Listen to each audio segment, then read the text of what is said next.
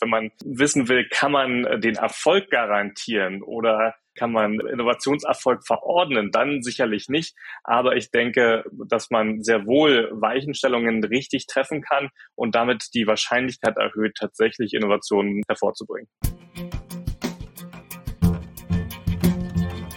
20 Blue Minutes, der kleine Podcast vom Research Institut 20 Blue. Hallo und herzlich willkommen. Mein Name ist Anja Mutschler von 20 Blue und ich freue mich sehr. Es ist der, Moment, ich schaue mal kurz, 9. Juni, ein wunderschöner Tag, Freitagnachmittag. Heute über ein sehr, sehr spannendes Thema zu sprechen ähm, mit Jano Kostart von der Sprint-Agentur Federal Agency of Disruptive Innovation. Ich spreche es mal auf Englisch aus, weil ich der, den Begriff disruptiv gleich mal in den Raum werfen möchte, um die Frage Frage zu klären, kann man Innovation überhaupt managen? Erstmal guten Tag, Herr Kostat. Ja, hallo. Hallo.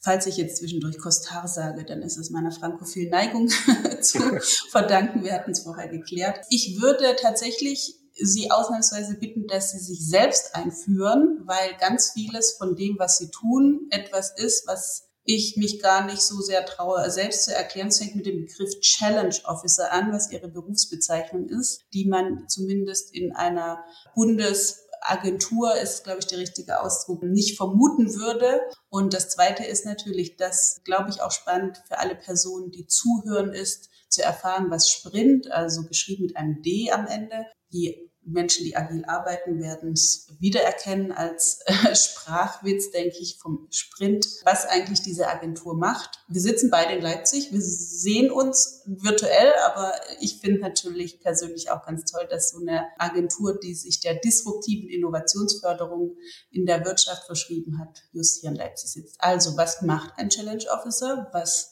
macht Ihre Agentur? Warum gibt's die? Seit wann gibt's die? Erzählen Sie gerne mal ein bisschen. Die Sprint, die Bundesagentur für Sprunginnovation, das ist der, der deutsche Titel im Vergleich zur Federal Agency for Disruptive Innovation, wurde Ende 2019 geschaffen, damals noch auf Initiative der, der damaligen Kanzlerin Angela Merkel. Und ähm, unser Auftrag ist es, ähm, Sprunginnovation zu identifizieren und in der Umsetzung zu unterstützen. Und das machen wir auf ganz unterschiedliche Weise. Viele Leute fragen sich aber als allererstes, was sind denn eigentlich Sprunginnovationen? Mhm. Und ganz kurz und knapp gesagt sind es Innovationen, die unser Leben von Grund auf verändern und in unserem Beispiel, weil wir eben auch eine, eine, öffentliche Institution sind, nicht nur einfach verändern, sondern mit dem Ziel verändern, äh, unser aller Leben besser zu machen. Ähm, und wir haben unterschiedliche Art und Weisen, wie wir äh, solche Innovationen identifizieren und umsetzen. Und ein großer Bereich von diesen Aktivitäten innerhalb der Sprint sind Challenges. Und diesen Bereich darf ich als Challenge Officer leiten. Und ähm, ja, meine, meine große Aufgabe war es, äh, beim Aufbau der Sprint die Frage zu beantworten, wie wir es denn schaffen können, auf neue Art und Weise als öffentliche Institution ähm, Innovationen, die die Welt verändern, tatsächlich ähm, zu identifizieren und dann auch umzusetzen. Und zwar so, dass sie letztendlich tatsächlich ähm, eine möglichst hohe Chance haben, erfolgreich zu sein. Auch wenn unterwegs natürlich viel nicht erfolgreich sein wird. Ja, das ist, glaube ich, Teil von Innovation, den Fehler zuzulassen. Kommen wir sicher später drauf. Vielleicht können Sie mir gleich am Anfang meine Leitfrage ja beantworten, mit der ich an verschiedene Personen zurzeit herantrete. Kann man Innovation überhaupt managen? Was sagt ein Herr Kostat von Sprint dazu?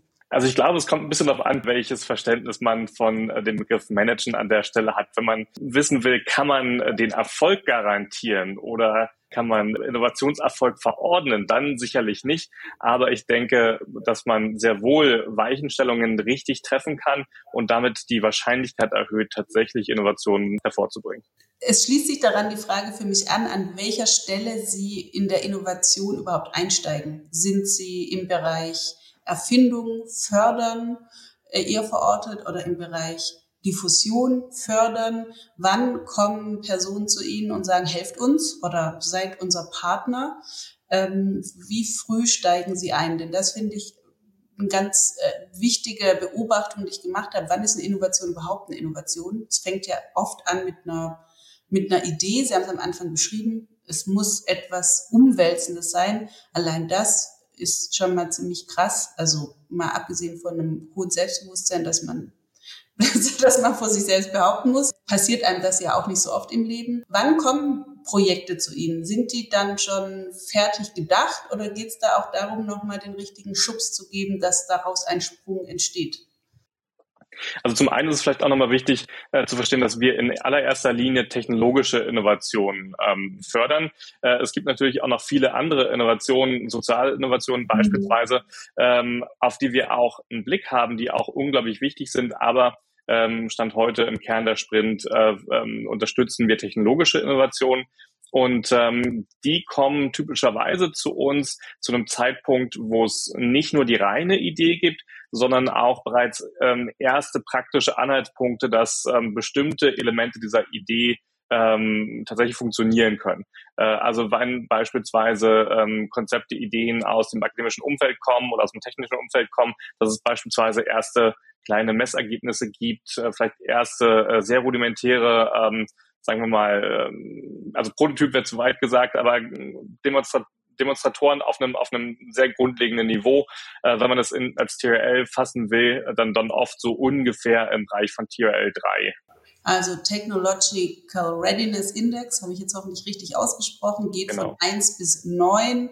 Grundlagenforschung ist oft so 1 bis 3. Ne? Und danach fängt diese Phase von, glaube ich, Prototyping an bis hin zur Marktreife, was 9 ist. Werden wir in den Shownotes nochmal verlinken, damit man sich das nachlesen kann. Ist auch interessant, dass Sie das sagen, Herr Kostat. Thema technologische Innovation da geht es am Ende ja auch ganz oft darum, ein sehr sichtbar, also entweder ein Produkt zu haben oder einen sehr sichtbaren Sprung einer Sache, die verbessert ist. Vielleicht haben Sie auch ein, zwei Beispiele, um das zu unterscheiden. Das wird ja bei Innovationen im Alltagssprech nicht unterschieden, haben Sie es mit einer disruptiven oder einer inkrementellen Innovation zu tun. Vielleicht können Sie das an ein paar Tech-Beispielen auch nochmal erläutern? Also ich glaube, wenn man so ein bisschen wegkommt von der von der rein technischen Ebene, ähm, wenn man sich den den ähm, Bereich ähm, Hotellerie, Übernachtungen anschaut, dann gab es da natürlich auch Veränderungen äh, in mhm. den großen weltbekannten Hotelketten. Es gab auch schon so etwas wie Ferienwohnungen, Pensionen oder ähnliches. Aber ich glaube, mit der Einführung von von Airbnb wurde ähm, gerade insbesondere eine neue Geschäftsmodellinnovation eingeführt, die dann zumindest in der, in der Vision oder der nach außen dargestellten Vision des Unternehmens auch eine soziale Innovation sein sollte, weil sie äh, Personen äh, zueinander führt, zusammenbringt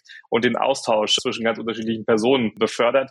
Wie viel von dieser sozialen Innovation dann tatsächlich auch umgesetzt wurde, ist vielleicht ein bisschen fraglich. Aber das ist, glaube ich, schon auch eine Art und Weise, wo wir eine Innovation gesehen haben, ähm, die dazu beigetragen hat, dass sozusagen Übernachtungen und auch Reisen anders gedacht wurden und anders funktionieren. Sie haben ja, ich habe es mal nachgelesen, 2021 375 waren es, glaube ich, Einreichungen.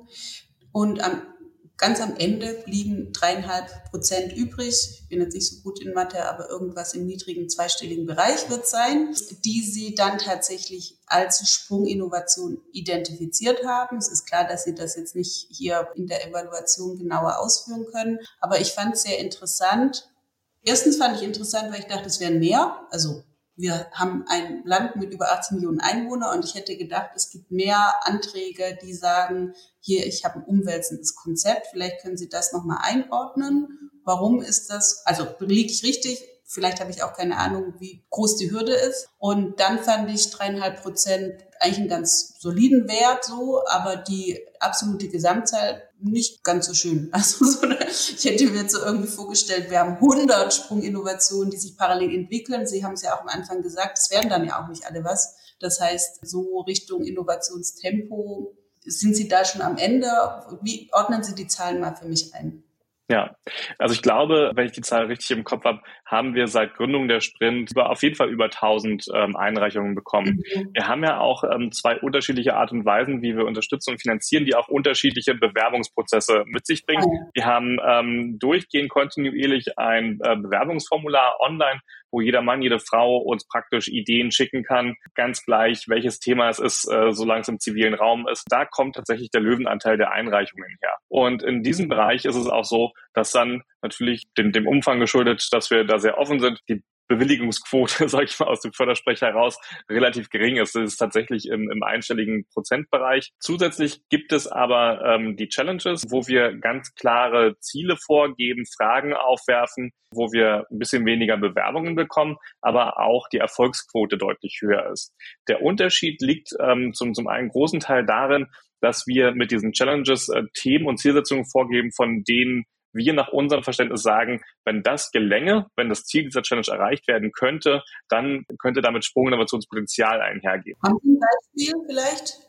aus der Vergangenheit? Dürfen Sie so eine Frage nennen? Genau, also ähm, wir haben aktuell ähm, vier Challenges, die laufen. Die erste Challenge, die wir gestartet haben, ähm, richtete sich an sozusagen die Life Science Community und da hat die Frage aufgeworfen, ist es möglich, ein antivirales Medikament mit Breitbandwirkung zu entwickeln.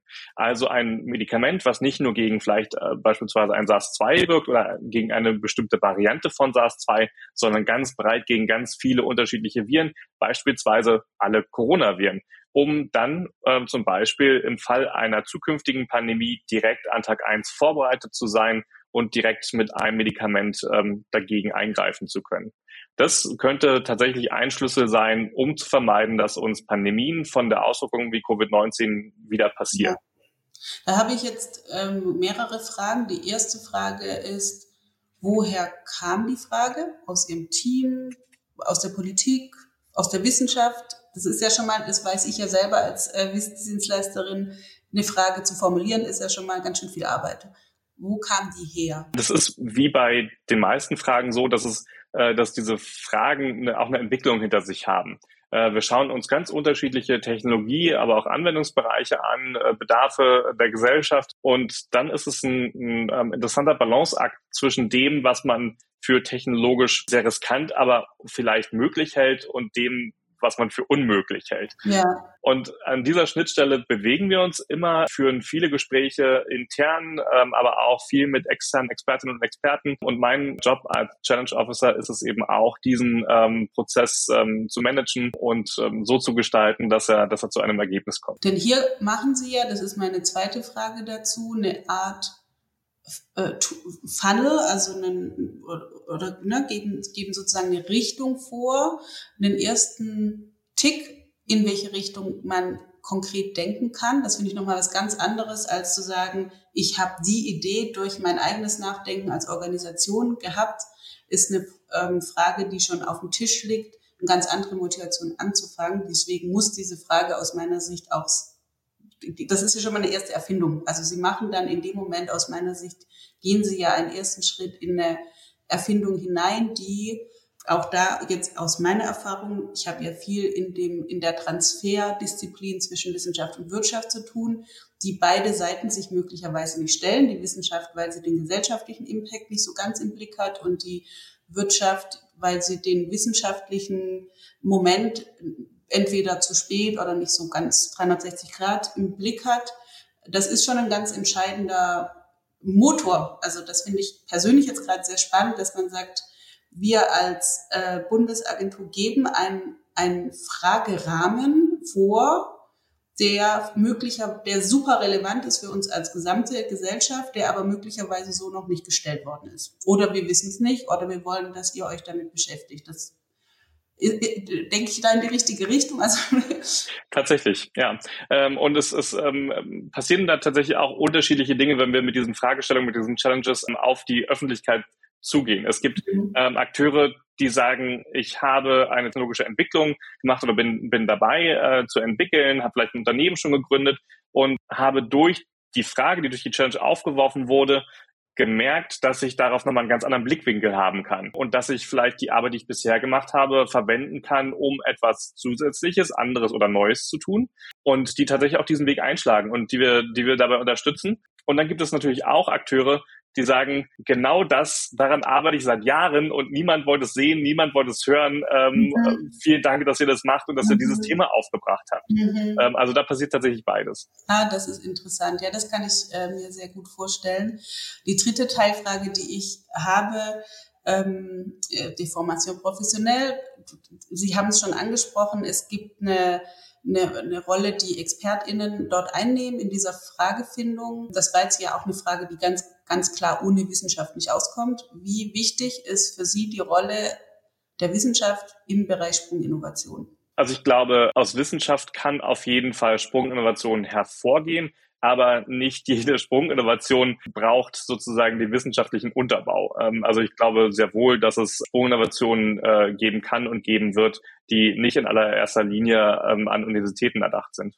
Ja, okay. Dann würde ich jetzt gern zwei Begriffe noch mir mal genauer einordnen lassen, die ich auf Ihrer Webseite finde. Im Übrigen ist da ein ganz toller Podcast, den ich jetzt einmal empfehle. Super Fragen, super Gesprächspartner. Die zwei Begriffe, die ich gerne mal eingeordnet haben möchte, lauten humanistisch und NeudenkerInnen. Also ich finde, da, da, da baut sich ein schöner Spannungsbogen auf. Humanismus, Aufklärung. Ich bin sozusagen einem ethischen Ideal verpflichtet. Ist ja auch ein sehr dehnbarer Begriff. Nicht jeder bezeichnet sich aktiv als humanistisch. Ja, also es ist so, da muss man wahrscheinlich erstmal drüber nachdenken. Ist das, was ich tue, ein, was ist dem zu, zuzuordnen aus Ihrer Sicht? Und dann haben, finde ich, in der Mechanik des Begriffs Neudenken passiert ja auch eine Abgrenzung gegenüber einem alten Denken. Das kommt so manchmal vor mit der sozial-ökologischen Marktwirtschaft. Da haben wir es ja gesamtgesellschaftlich auch gerade mit so einem systemischen Thema zu tun. Wie wichtig ist es für Sie, dass die Personen, die bei Ihnen mit Sprunginnovation zu tun haben, in der Lage sind, im Grunde sich selbst zu hinterfragen? Das mit dem Selbsthinterfragen ist, ist gar nicht so leicht, weil wir von diesen Personen sehr viel Verschiedenes erwarten und verlangen und die auch brauchen, damit sie erfolgreich sein können. Mhm. Die müssen althergebrachtes zwingend hinterfragen, sonst wären sie nicht in der Lage, eine Sprunginnovation hervorzubringen. Mhm. Allerdings sind sie, müssen sie und, und sind dann äh, in der Regel auch ähm, Personen, die oft getrieben sind äh, von der Mission und der, der Idee ähm, und diese auch umzusetzen. Mhm. Ähm, und wenn man gerade in der Innovationsgeschwindigkeit, die wir sehen, ähm, jeden Morgen aufsteht und alles hinterfragt, dann kommt man auch nicht weit. Das heißt, das ist eine sehr schwierige Balance. Ähm, es ist auch sehr schwierig, weil auch im Innovationsprozess selbst ähm, einfach Dinge schiefgehen werden, die nicht so funktionieren, wie man sie sich vorgestellt hat. Vielleicht entwickeln sich auch die Marktverhältnisse ringsherum. Es, es treten neue Entdeckungen auf, äh, Konkurrenzprodukte unter Umständen und dann die richtigen Entscheidungen zu treffen ähm, und zu sehen, wo man das ähm, eigene, die eigene Arbeit vielleicht anpassen muss und wo nicht, ist, ist sicherlich ähm, eine sehr schwere Aufgabe. Und dann haben wir es natürlich auch noch mit einem mit einem Kontext zu tun, in dem ich mich als neu denkende Person auch einordnen kann. Ich meine, man sieht es oft in so unternehmerischen Transformationsphasen. Es wird getrieben von einzelnen Personen, aber wenn nicht genügend mitziehen, versandet es. Das ist ja eine Erfahrung, die wir in den letzten 20 Jahren oder so. Ne? Man kann sich aussuchen, wie viel Zeitrahmen man spannt, aber zumindest ist es aktuell in der Debatte, in der gesellschaftlichen Debatte sehr deutlich, dass es so eine allgemeine Bewegung Richtung das, was Sie sagen, selbstbewusstes Hinterfragen, würde ich jetzt mal zusammenfassen, das ist nicht so, so ohne und es ist auch nicht so einfach. Ähm, ja. Und wenn ich da in dieser Position alleine bin, das kann natürlich auch sein, dass Sie dann als Bundesagentur sagen, ich gebe dir als solchen den Kontext. Also bei mir bist du nicht mehr alleine, wenn du so bist. Aber das halte ich für eine, eine, relativ große Hürde, mit der Sie auch wahrscheinlich zu tun haben. Also ich weiß nicht, ob Sie jetzt sagen, wir sind schon am Ziel dessen, was wir erreichen wollen, wir sind auf dem Weg oder wir sehen gerade, hm, dieses Sprunginnovation in Deutschland als gelebte Übung zu verankern, ist echt schwer. Ja, tatsächlich ist auch dieser Gedanke ähm, einer der zentralen Argumente für Challenges beispielsweise, weil wir äh, dort eben nicht nur einen Ansatz, ein Team, ein Unternehmen, was auch immer es ist, unterstützen, sondern ähm, ein ganzes Portfolio an Teams, die auf ganz unterschiedliche Art und Weise mit unterschiedlichen Technologien versuchen, das gleiche Ziel zu erreichen. Mhm. Und diese Teams stehen auf der einen Seite im Wettbewerb auch weil die weitere Finanzierung davon abhängt, ähm, wie dieses Team ähm, operiert, wie erfolgreich es ist. Ähm, auf der anderen Seite vereint diese gemeinsame Mission diese Teams. Und was wir sehen, ist, dass dieses vereinende Element sehr, sehr stark ist. Das gestalten wir auch dementsprechend. Und insofern ist es auch ganz zentral unser Anliegen, dafür zu sorgen, dass die Teams auch wissen, sie sind nicht allein. Und das kann dann eben auch ähm, ein Schlüssel dafür sein, tatsächlich neue Märkte zu schaffen oder in der Lage zu sein, auch bestehende Märkte sagen wir mal, streitig zu machen. Ähm, weil gerade wenn wir äh, uns die großen Transformationsprozesse anschauen, dann ähm, geht es ja nicht nur darum, etwas Neues zu schaffen, sondern es gibt an dieser Stelle ja bereits etwas Altes. Wenn man sich Energieversorgung, Wärmeversorgung, was auch immer anschaut, dann gibt es all das ja bereits auf Basis fossiler Rohstoffe. Und wenn man mit erneuerbaren Energien in dem Bereich oder mit anderen erneuerbaren Ansätzen erfolgreich sein will, muss man sich gegen diese alten existierenden Technologien durchsetzen. Und das klappt, glaube ich, deutlich besser, wenn man nicht als Einzelkämpfer dasteht. Und es ist aber nicht alleine Frage des Produkts, wie wir jetzt auch wissen.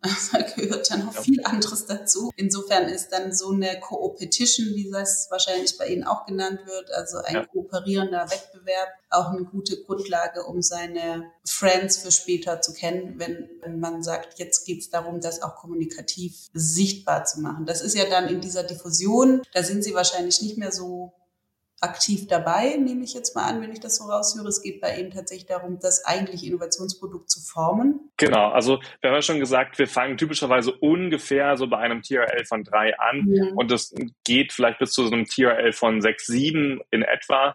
Ähm, das kommt auch immer sehr darauf an, wie der Markt drumherum aussieht, inwiefern andere Akteure im Markt, private ähm, Investoren, Wagniskapitalgeber ähm, bereit sind, zu einem bestimmten Zeitpunkt sich selbst zu engagieren ähm, weil wir selbst ja auch nur so lange uns engagieren wollen, wie es nötig ist, bis der Markt es selbst aufnehmen kann.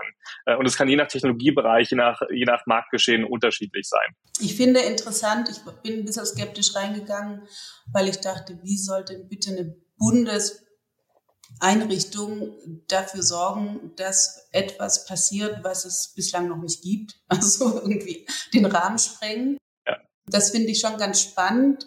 Würden Sie sagen, deswegen nochmal die Begriffsklärung humanistisch, gibt so eine Grenze, wo man sagt, okay, wir haben schon auch ein Werteset, das wir irgendwie voraussetzen.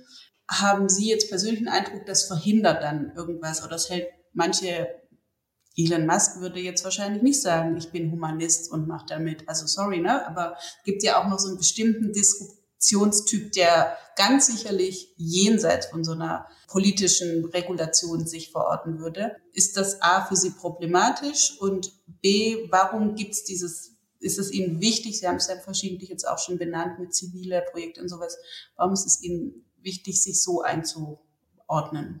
Ja, ich glaube, ähm, in dem Zusammenhang ähm, wird auch bei uns immer nochmal ähm, auch der Begriff Innovationstheater aufgeworfen. Ähm, und ich glaube nicht, dass es uns einschränkt. Es, ich glaube, es fokussiert uns auf besonders relevante Bereiche von Innovation. Also was gerade unter dem Begriff Innovationstheater aufkommt äh, oder was wir unter dem Begriff auch oft ähm, thematisieren, was auch für die Frage, was disruptiert man eigentlich, wichtig ist, ist eine Abgrenzung beispielsweise zu typischen Plattformen, Geschäftsmodellen, wie wir sie zum Beispiel bei Lieferdiensten sehen. Mhm. Ich glaube, der gesellschaftliche Mehrwert davon, ähm, in fünf Minuten äh, von einem Lieferanten mhm. Nahrungsmittel geliefert zu bekommen, ist vermutlich relativ gering. Ähm, trotzdem wird es finanziert, es wird Wagenskapital finanziert, ähm, weil es, weil es die Hoffnung gibt, dass es den Nahrungsmitteleinzelhandel disruptiert. Da geht's dann aber nicht in erster Linie darum, der Gesellschaft, die Gesellschaft voranzubringen, sondern äh, damit Geld zu verdienen ah, ja. äh, und diesen Markt zu disruptieren. Ah. Und unser Ziel ist es eben nicht, ein Return on Investment zu generieren, jedenfalls nicht für uns als Institution, sondern für die Gesellschaft. Und deswegen schafft es einen klaren Fokus darauf, was wir beispielsweise ähm, auch nicht angehen würden. Und das heißt vermutlich, wenn ich das jetzt richtig verstehe, dass Sie auch Sprunginnovationen fördern, die es vielleicht sonst nicht schaffen, weil sie eben fürs Wagniskapital gar nicht sofort zu attraktiv sind, weil es da vielleicht irgendeine Stellschraube gibt, die eine Unsicherheit beinhaltet oder die ähm, nicht nur auf Marge angelegt ist oder die jetzt gerade im Bereich Medizin und ähnliches, da gibt es ja manchmal so lange Läufe, ne? dann dauert das ja. Beforschen ewig und ähm, dann gibt's regulatorische Hürden, die man nicht ganz einsehen kann. Das heißt, es gibt auch eine Erweiterung des Innovationsbegriffs durch so eine Agentur? Also ob es eine Erweiterung ist, weiß ich nicht, aber ich glaube, der Bedarf ist tatsächlich sehr groß entlang verschiedener Dimensionen. Mhm. Ähm, oftmals unterscheidet man ja ähm, so, so ein bisschen unter technologischem Risiko und Marktrisiko. Da kann es dann sein, dass das, das ein oder andere Wagniskapitalgeber daran hindert, äh, in etwas zu investieren. Es gibt auch Fälle, da gibt es sowohl ein sehr hohes technologisches Risiko als auch ein sehr hohes Marktrisiko. Das Beispiel für antivirale Medikamente ist so eins, weil es technologisch sehr, sehr anspruchsvoll ist und gleichzeitig sind es äh, Medikamente, die uns bei der nächsten Pandemie helfen sollen, von denen, von der niemand weiß, wann sie kommt. Das mhm. heißt, das ist ein Bereich, der ist praktisch nicht privat zu finanzieren. Und dazu kommen nochmal andere Fälle, ähm, in denen beispielsweise das, das typische Investitionskalkül von Wagniskapitalgebern oder anderen Investoren nicht gut aufgeht. Ähm, es, gerade im Bereich Klimaschutztechnologien, Energie wird teilweise sehr früh im Entwicklungsprozess sehr viel Geld notwendig, um erste Demonstratoren zu bauen, um erstmal zeigen zu können, dass es funktionieren kann. Und ähm, das ist dann auch wieder sehr schwer finanzierbar. Ähm, das funktioniert in einzelnen Fällen, aber viel zu oft geht es eben auch nicht, weil es diese Finanzierungsinstrumente ähm, und Angebote nicht gibt für die Gründerinnen und Gründer. Mhm. Und haben Sie auch die Möglichkeit, ein Feedback an die Politik zu geben? Denn diese gestaltet durch Regeln, aber auch durch das Kommunizieren über Innovation und Entwicklung ja auch ein bestimmtes Erwartungshaltung gegenüber Innovation. Und wenn ich jetzt an einen ideenreichen Menschen denke, der aber möglicherweise nicht vermögend ist, der sich also ähm, dann nicht traut, weil die Vorbilder, die er kennt, sind alle so weit weg äh, nochmal. Also diesen, diese Leitfragen zu springen, Innovation, diesen Fragebogen auszufüllen, bedarf schon einer eines Moments, wo man sagt, yo, Confidence, ne? ich kann das, also da, da passiert was. Und ähm, ich jetzt aus kommunikativer Sicht denke, da gibt's politisch noch was zu tun, um sich als Innovationsstandort zu fühlen. Jetzt mal ganz abgesehen davon, dass es sozusagen heiße Diskurse gibt und ähm, wir da eine schwierige ähm, Debattenkultur gerade haben, weil es eben um sehr große Fragen geht. Es geht um Fragen, wie wir morgen leben wollen und das hört sich eher nach weniger und schlechter an als nach anders und vielleicht äh, durch Entschleunigung beispielsweise auch besser. Aber haben Sie als Bundesagentur auch die Möglichkeit, ihre Erfahrungen zurückzuspielen an die Politik und zu sagen, ihr müsst, was weiß ich, Regeln ändern oder ihr müsst bestimmte Förderprogramme aufsetzen, damit da irgendwas mehr in Sprung kommt. Tatsächlich machen wir das ähm, sehr aktiv, machen das natürlich auch auf Grundlage unserer eigenen Erfahrungen, die wir mit den Innovatorinnen und Innovatoren da draußen über die Jahre jetzt gesammelt haben, machen das aber auch tatsächlich auf uns die Sprint bezogen. Aktuell mhm. ist ja auch ein Gesetzgebungsverfahren am Laufen ähm, zum Sprintfreiheitsgesetz, mhm. wo wir ganz klar sagen, wir sind jetzt einige Jahre in diesem Bereich aktiv mit den Instrumenten, die der Sprint äh, bei Gründung gegeben wurden.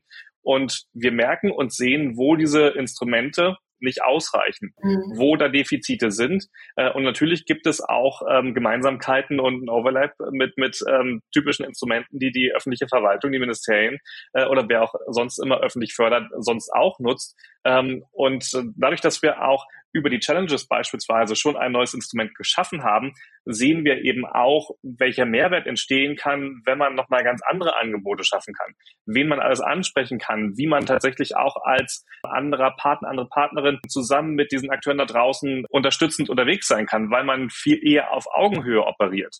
Was wir erwarten, ist, dass die ähm, Innovatoren und Innovatoren da draußen unternehmerisch denken und handeln.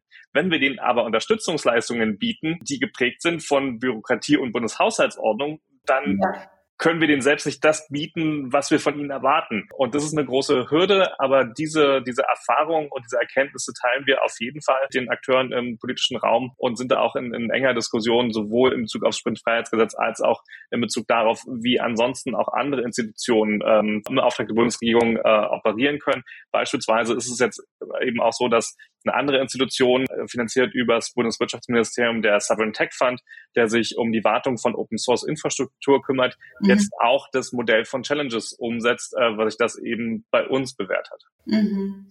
Im Grunde ist also die Sprint selbst ein äh, Experiment Sprunginnovation im Bereich Technologieförderung in Deutschland so neu Auf jeden Fall. machen. Tatsächlich hat auch äh, Raphael Laguna, unser Gründungsdirektor, ähm, vor einiger Zeit, ich glaube am Anfang noch scherzhaft und später immer ernster gesagt, die erste Sprunginnovation der Bundesagentur für Sprunginnovation muss die Bundesagentur für Sprunginnovation sein. Ja, das glaube ich, äh, ist eine sehr weise Betrachtung und ich hoffe tatsächlich auch sehr, dass die Sprint da noch viele Jahre weitermachen kann. 2019 ist ja noch jung und das Thema der technischen Transform technologischen Transformation, die gesellschaftlich relevant ist, ist, glaube ich, ein sehr wichtiges, großes Thema, auch europaweit. Und ich freue mich sehr, dass wir uns jetzt an diesem Freitagnachmittag ein bisschen genauer darüber unterhalten können. Und ich habe viel mitgenommen, um über den Moment nachzudenken, den man bei Innovation beschleunigen kann und welchen nicht. Insofern Schaut euch die Seite an, sprint.org ähm, heißt es. Machen Sie auch Events, kann man auch mal bei Ihnen vorbeigucken. Haben Sie eine Öffnung Richtung Gesellschaft? Vielleicht das als Abschluss noch. Genau, auf jeden Fall. Es gibt auch bei uns auf der Homepage die Termine, Veranstaltungen, wo wir auch ähm, zu treffen sind, zu finden sind, beispielsweise auf dem Festival der Zukunft in München. Wir sind also nicht nur in, in Leipzig, sondern auch bei diversen Veranstaltungen in Deutschland und international vertreten und auf unserer Homepage findet man da auch die, die Adressen. Ich schaue auch mal nach, dann treffen wir uns also auch bald vielleicht mal live. Herzlichen Dank, Herr Kostat. Es ist jetzt ja ein schönes Gespräch geworden und ich denke, dass wir in Kontakt bleiben. Für alle anderen, das war das erste Gespräch, das ihr hören werdet zum Feature, kann man Innovation überhaupt managen. Ich werde äh, auch noch mit Menschen sprechen, die das prinzipiell bezweifeln, also bleibt dran. Den kleinen Podcast 20 Blue Minutes findet ihr überall dort, wo es gute Podcasts gibt. Und natürlich bei uns auf 20.blue. Bis bald.